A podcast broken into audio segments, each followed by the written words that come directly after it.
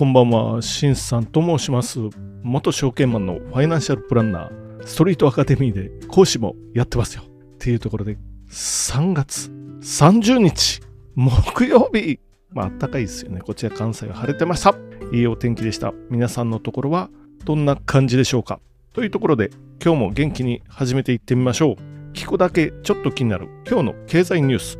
まず一つ目はこちらから日経新聞から自民少子化対策総額8兆円案政府に59項目提言小中学校給食費無料に。あまたこれ自民党の提言段階ですからね。日経新聞ですよ。ちょっとだけ読みましょう。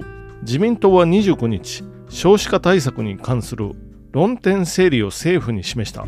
小中学校の給食費の無償化や新婚世帯への住宅支援など党内の主張を盛り込んだ項目数は59に上る党幹部は必要な予算総額が年8兆円規模に及ぶと試算する。うん。昨日かな予算通りましたってここでやりましたけど114兆円ですよ。うち3分の1は社会保障費、えー、国債費っていうか国債の借り換えとか償還に関するお金は25兆円。この2つで114兆円のうちの半分以上を占めますよっていうところでまあこの少子化対策やっていきますよ。で例えばですねどんなことをやるかというとまず児童手当所得制限の撤廃対象年齢の上限引き上げ多子世帯をより手厚く多子っていうのは子供が多いと書いて多子ですよ。多子世帯をより手厚くまあそうですよね3人産んでくれたら日本の人口の減少の歯止めになるかな。他にも他にも保育所を親の終了状況にかかわらず利用可能に小中学校の給食費無償化いいんじゃないですか。新婚世帯への住宅支援。まあこれもいいですね。高等教育費支援の大幅拡充。これもいいかな。まあ何でもいいんですけどね。出産費用の保険適用の具体的検討。まあいいかな。いいですね。で出世払い奨学金の拡充。まあこれは出世払いっていうことはまあ借り入れんなのかな？ね、自民党が政府に対して提言なので、ま、一応釘を刺されてますよ。全部が。来年度、来年度というか、まだ来年度は2023年度ですから、2024年度の給付になるとは決まってないと 言ってますけど、まあ、これはもともと岸田総理がね、子ども予算の倍増っていうところでやってますよ。で、出生率の反転、まあ、どれだけ効果があるかというところです。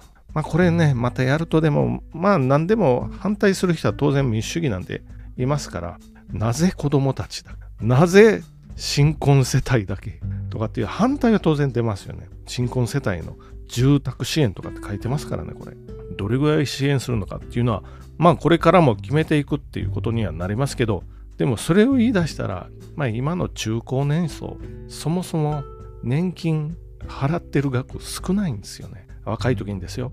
昭和50年代なんて国民年金の支払い1000円ぐらいですよ。その前なかったんですよ。あ、500円とかかな。あそそしてその前なかった。なくて今結構な額を受け取ってますよっていうことで、えっ、ー、と、確かね、80歳前後ぐらいの世帯で年金の収支ですよね。プラス数千万ですからね。それから比べたらもう、ささやかなもんじゃないですか、給食費無償化なんていうのは。給食費今いくらぐらいするのかなまあ数千円が、これがなくなりますよと、毎月ね。それぐらいもいいかもしれないですよね。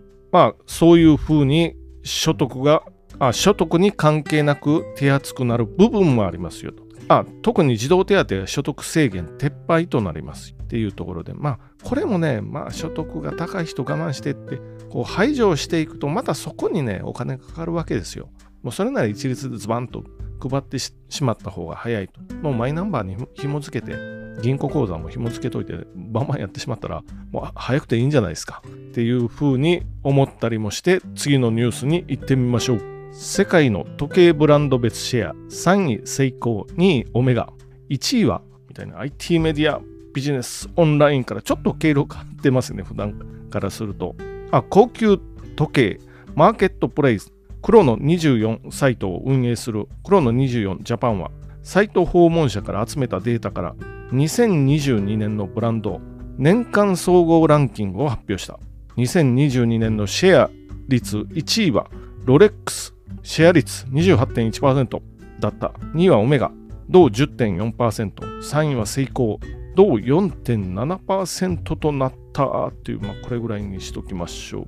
まあ、1位はロレックス、まあ、これは圧倒的ですよね。3分の1近く。で、2位オメガは10%ぐらいなんで、結構差開いてますよ。で、3位はセイコーですよね。この間ね、あの、大谷投手が、選手かな。大谷選手が、ヌートバー、時計をプレゼントしたっていうニュースが流れてましたけど、これは実はグランドセイコーでプレゼントしました。グランドセイコーのなんとかモデルですよ。白樺モデルだったかな。なんとかモデル。グランドセイコー高いんですよ。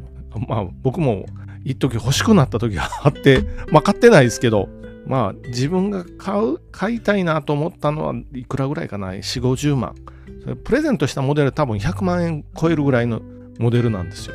まあ成功に100万はな。でもこのね、沼みたいな感じですよ。沼。時計は沼です。山水編の沼ですよ。沼にはまった瞬間にいくらでもお金が出ていくという、そういう世界なんですけど、このロレックスの場合は、投資とか投機、まあ投機まではいかないかな。投資対象商品として人気があったんですよ。なんかよくね、都市伝説じゃないけど、まあロレックスの直営店ありますよね。そこ行ったらいつも行ってないですか？ないです。これないですか？もう何日も通い続けて、100日目でやっと出てきたとか、ね、まあそれこそ都市伝説か。まあでも、暇さえやれば行って、入荷したらこっそり、じゃあっていうお話ですよ。もうよく来てくれてるんで、入荷しました。みたいな感じで、そっと渡してくれるみたいな、そういう都市伝説的な 的なっていうか、まああったんでしょうけど、あるんでしょうけど、まあそういうお話がロレックスにはつきまといますよ。これなぜそうまでしてほしいかっていうと、まあなかなか買えずに希少性が増してて、で中古市場を値上がりしてたっていうところはあったんですけど、実は去年の秋冬ぐらいからロレックスの中古市場、もう一回買ってしまうと中古になりますからね。中古市場暴落しましたお話でニュースも一応見たんですけど確かに暴落って載ってたんであこれは噂じゃなくて本当に暴落してるなというところで多分半値ぐらいに落ちてると今ニュースとか見た中ではですよ。そういうふうに載ってました。なぜ高騰してたかっていうとやっぱりチャイナマネーなんですよ。チャイナマネーでやっぱりね国会にお金持ち出すの制限されるとかそういうのがありますからああいう換金しやすいものに持っとくぞというところですよね。持っといてどっかで何か自分がまずくなったらね、国外に逃亡して監禁するとか、まあそもそも国外に出れるのっていう話があるんですけど、まあそういうところですよね。そもそも国の通貨自体をチャイナ人は信じてないのでっていうところですよね。あの人民元の紙幣とかそういうのは信じてない、ロレックスを買いますよとか、そもそも金の、金のあのインゴットとか、まあああいうことですよ。好きですよ。中国は行くとあれですけど、香港行ったらあの、至るところに金を売ってるようなとこ、お店ありますよね。っていうところで、まあ、こういうお話。まあ、ロレックス人気っていうのはそういうところかな。まあ、このニュースを見て、次のニュースに行ってみましょう。最後のニュース。日経新聞から、半導体株生成 AI で新局面か。期待銘柄に先回り会加速っていうところで、ちょっと読んでみましょう。半導体株の物色が新たな局面に入りつつある。牽引役は文章や画像を自動生成する人工知能だ。これまでは在庫や最終需要を踏まえて市況の底入れ反転を見極める動きが中心だったが従来にない上昇サイクルが生まれるとの期待が膨らんでいる一方株価が材料を織り込むスピードは速く幾度となく繰り返してきた期待先行相場のリスクは残るっていうところでまずソックス指数っていうのがありましてこれはフィラデルフィア半導体指数かなこれが昨年末比2割高くなってますよ。3月上旬に、あの、2週間ぐらい前ですよね。金融危機みたいなお話が、プチ金融危機みたいな、シリコンバレー銀行みたいなお話があって、金融株になってますけど、半導体株は逆行高してますよ。それは今年になってから話題沸騰、チャット GPT をというのをはじめとするあの生成 AI ですよね。なんか質問したらこう文章で返してくれる。これはチャット GPT はまあ一番有名ですよね。で、Google もやってますよ。で、Zoom もやろうとしてます。っていうようなところで、これでたくさんサーバー使うと。たくさんさ、えっ、とね、どれぐらいサーバー使うかっていうと、AI チャットボット用サーバー台数が2023年、24年、それぞれ前年比5倍ですよ。それぞれって言ってるんで、23年5倍、24年も5倍、合計25倍になるということかな。幅広い半導体に恩恵が波及するとの見方というところですよね。最も一過性になるかもしれないです、これは。例えばメタバース、去年言われました。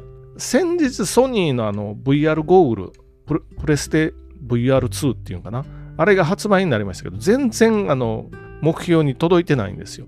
ということから、これはメタバースは期待先行で打ち上げ花火がしょぼくて終わったかなっていうふうに見られても仕方がないっていう感じですよね。まだ、まだ早いんかな。あるいはもうあのね、頭とか目のところにつけるあれがそんなにいかないんかな。もうマニアな商品で終わるのかなっていうところですよね。このチャット GPT も今は新しいもの好きな人たちが、まあ僕も好きなんですけど、ちょっとやってますよ。もう課金サービス登録してるんで、チャット GPT4 に登録してますから、20ドルですよ、毎月払って。ちょっと聞いて、飽きるかもしれないですよね。すぐ飽きて。そっから、こう、新たな展開がないと、まだね、飽きそうな気もしますけど、嬉しそうにやってて、言うなっていうお話ですけどね、飽きそうな気もする。で、主な株価はどれぐらい上がってますか？昨年末から2月末まで NVIDIA59%。NVIDIA っていうのは GPU とか作ってる会社ですよ。グラフィックボードとか、ままあ、画像系のそういう処理するような半導体を作るような会社ですよ。で、TSMC、もうファウンドリーの世界最大手ですよね。ここはあんまり14%ほど上がってます。サムスンが10%。昨年末から2月末までです。で、2月末から直近でも、まあ、AMD、 Advanced Micro Devices、大手ですよね。上がってますよ。2月末から直近でも20%上がってます。日経平均は2月末から直近まで2%しか上がってないです。S&P500 は横ばいで金融株下がってますよ。とこですよね。で、日本で東京エレクトロン、やや上がってます。3%上がってます。アドバンテストっていう会社も上がってますよね、10%。などなど、この、まあ、動き、織り込むのも早いな。まあ、こっから乗っかってどうなんかなっていう気はしなくもないですけど、でも、まあ、昨日も半導体のこと言ったかな昨日かな？おとついかな？なんかそれぐらいの時言いましたよね。毎日半導体のお話出てきます。これは産業の米と言われてますから、もうこれなしではどうにもならない。何もならないっていう、何の電化製品もできないっていうようなものなんで、あそそれは当然最先端品からも汎用品とかローテク的なものとかいっぱいありますからね。もう毎日半導体のニュース、あるいは毎日金融株のニュース、時々政治のニュースぐらいな感じですね。ということで、じゃあ今日もまとめていってみましょう。まず一発目、自民党の政策ですよ。少子化対策です、主に。あるいは若年者とかね、そういうところへの政策提言が出ました。でも2023年度の予算はもう成立したので、これはとりあえずは関係ないです。2024年度にも全部盛り込むかどうかはわからないというところです。まだ自民党の提言というだけのお話なんで。2つ目、時計のお話。ロレックスバグブル崩壊しましたよっていうようなお話ですよね。あとはグランド成功のお話。で、3つ目、半導体株のお話ですよね。生成 AI。新局面で、まあ、こっから上がるのかな、それとも期待先行かなっていうところで終わっていきましょう。じゃあ今日もご清聴どうもありがとうございました。